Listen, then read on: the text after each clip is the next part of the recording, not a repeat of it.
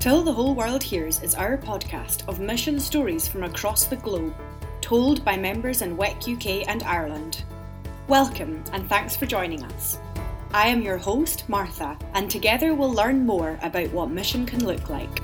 It can be challenging to live for Christ in the day-to-day, but hearing from others can inspire us to persevere exactly where God has placed us. Thank you for joining, and I hope you enjoy hearing these conversations. Thank you, Liz, for joining me today. Where was it that you went on mission? I worked in a country called Chad in Central Africa. And how, how long was that for, and, and when was it? What were the dates? Um, in total, it was about twenty-four years. I first went there in nineteen seventy-six and left around two thousand. What was your journey into mission? It came because I ran some youth work at church. And somebody sent us to W E C camps. And at W E C camp, there was a very challenging message saying, is Jesus really the Lord of your life? And so he challenged us to actually respond and say, Lord, I allow you to take control of my life and tell me what to do. Subsequent to that, I felt that the Lord was saying to me that I would leave. I was a primary school teacher at the time. The Lord was telling me I would leave teaching and move overseas. Wow. So that was just the start. I didn't know where or anything else. So. Yeah, I think it's it's interesting. God quite directly speaks into those situations to guide to guide you somewhere that you you might not have seen yourself going without his without his input there. Yeah. Mm. What was your role then when you worked in Chad? Now, this is always the hard thing to say because it sort of, it kept moving on. I lived in a part of the country later where there was a church and I taught in a Bible school. And then I moved to a village, which was basically with the aim of working on an unwritten language and trying to share the gospel in that language. And then finally, I was doing more admin than anything else while I live in the capital city because um, two of us began to lead the small team. So we were team leaders and doing admin, but at the same time, we were still trying to work with the group of people that we'd worked with in the village. In a sentence, can you tell me about one cultural difference? Well, I was kind of warned that the women would generally stay in the background, but ironically, over the years, because you're a, a white woman in a black society, and also when you're a single woman as well, you're not always expected to stay in the background.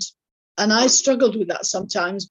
In fact, there was one funny situation where this happened to a colleague of mine, not myself, but she was waiting for a meeting in a church, and it's always dusty in Chad. And so one of the elders came into the building and started to dust all the seats. And she expressed surprise at this and said, oh, good, you're dusting off the seats. And I think she joined in or something. And he looked at her, another white single lady, and said, well, I need to because there's no women here. And although this is, although this is funny, it actually expresses the fact that um, it was hard sometimes to know your role because you were between being a woman. Yeah. Unless you were married with children, that was easy then. And being a man. It's interesting to hear about that. And I think we can easily overlook as well the massive um, implications that that can have in, in a society being different, how the men and women operate and how they relate with one another. Yeah, I think it's because I was I was in more of a rural setting and more of a setting that was living in a more traditional way. Once you're into the city or the town or into stu- students or something else, things change. Those things are different, really. Did you find it quite difficult to relate with the women in that sort of societal context as a single woman? Not really. It was less. It was easier to relate to women than men because that, in the church setting, that was relatively easy. But in the Muslim setting, there was there was a lot of um, sort of innuendos and nuances that used to come from time to time, so you had to be careful. But in the um, Christian setting, it wasn't usually a problem. Whereas with the women, basically, because of a lot of practical tasks that they were doing, if you were willing to sit down and just join in, like, you know, peel the peanuts or cut the onions up or something else, you could just have a good relationship. So no, that wasn't too difficult, really. There are some things that trip you up. When I was teaching, because I'm left-handed, a left hand is the dirty hand, and anything good you would do with your right hand. And it once came up that this once, I think it was just one student, to be honest, but he really struggled when I wrote on a blackboard with the left hand. It was very strange. I never met anybody else who struggled with that. And of course, I always was very careful. I was aware that you used your right hand for all the clean things and eating and everything. So I was always careful to do that. How did you see prayer functioning in your in your service as a missionary? Yeah, when I was first living in a setting that was uh, basically mainly the folks around us were Muslims, a girl who used to come in and help me, she said something about prayer. What came out of that conversation was that she didn't realize that we prayed. Now, this is because, I mean, Muslims pray very visibly. That never occurred to her that I was reading God's word and praying, because I was doing it sort of discreetly. And when we had our prayer times as well, it was usually when we were on our own in the evening. And so later we were working again in a, a village that was mainly Muslim. We actually realized that we needed to let people know what we believed in a more overt way. And so we spoke about prayer a lot more. Really, God did use it.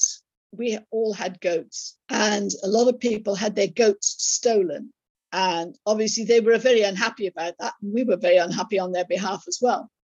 Well, eventually the night came when somebody tried to steal our goats. Now, as it happens, one of our goats was the most awkward goat that I ever knew. And so when they tried to steal our goats and went off with them, this particular goat was very, very difficult. Anyway, consequently, it led to these thieves being caught. When the village chief came to, came to see us, what he said to us, well, they stole our goats, they stole this person's goats, and they stole that person's goats, and they got away with it. But when they stole your goats, you were women of prayer, and that goat would not be stolen. Excellent. That's a brilliant testimony. Yeah, I mean, it just spoke to us that, well, maybe we we hadn't been sure up until that time whether they, what they thought about us. But anyway, that was very comforting to us that they thought that, that they, res- they had a certain respect, you know, for our, yeah. our spiritual lives. And it happened again when there was a time of drought. The whole church was praying, and the people of the village were also doing certain things that they would do to try and bring the rain. They made certain sacrifices, and this went on for some time, for a month or so, while we were waiting for rain. And then the church as a whole had a week of prayer. And a lady from the village used to come and sweep our yard and make it all neat and tidy first thing in the morning. And she went back into the village and said to the village, oh, you know, they're praying for rain now. They're praying for rain. Well, God so chose it that it was that week that it started to rain. Dear Patty, this lady who used to come to us in the morning, she went into the village, you know, she said, we did all these things for rain, but they've been praying for rain and now God sent rain. And so we didn't have to give the testimony or point it out because Patty did it all for us anyway. Wow, amazing. I think there was just so many times during that period of living in the village that we saw God answer prayer, really. You used to get stopped regularly in different places along the road. And just every single time you actually basically had to talk your way through it and just... And I think God just helped in so many situations. It's the just God proving him, himself again and again to take you through difficult times. If you could go back in time, what would you tell your twenty-something-year-old self about mission? I think that God's in charge, and that what you're imagining happening is probably not what is going to happen. And so... the most important part of mission is actually your relationship with Jesus Christ and trusting him day by day. Although you can prepare yourself, it's actually your walk with the Lord that is actually more important than anything else, because you're just going to be flung into situations that you just don't know anything about. And so you're going to have to know that he's there. Uh, during the time I lived in Chad, it went through civil war and there was a lot of upheaval.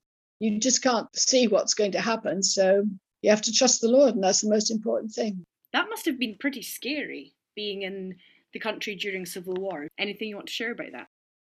Yeah, I mean, each move was quite traumatic, because I think that was one of the hardest things. You would settle into doing something and you're in relationship with whatever group of people are around you. And then you're left facing the fact that you may be um, a target for other groups of people, yeah, just because you're there. And there's a question of whether you should just put your heads down and stay, or whether you should actually up and go. And we had to, I had to make that decision several times. Yeah, you know, God did direct us. I think, well, you have to recognize that it's not always the same for everybody, because God knows us. He knows whether we can take trouble or not, because some people find it very, very hard and very stressful, and others are maybe more phlegmatic. Mm-hmm. And so you just stay put. Yeah. But for others, it's better for them to leave. So it, it brings up a, well, it raises a lot of questions at the time. And that comes back to what you were saying about having a relationship with Jesus. You, you know, you can't discern those decisions if you aren't seeking him daily and and reading the word and investing in your relationship with him. Yeah, you're still the same person, whether you're in this country or whether you're in mission overseas. Yeah. And so it's it's you and your relationship with the Lord that's actually the most significant thing, not where you can, not really, I would say, what you can do or not do, actually. Wow, I've been really encouraged by talking with you today. So, so thank you very much, Liz. We hope you enjoyed Till the Whole World Hears. If you found this helpful, please write a review. We'd love to hear from you. If you would like to know more about W E C U K and Ireland, you can visit our website or follow us on Instagram and Facebook. Links are in the description. Join us next time to hear more about what living as a missionary is like. Thanks for sharing our podcast, and blessings on your week. Goodbye.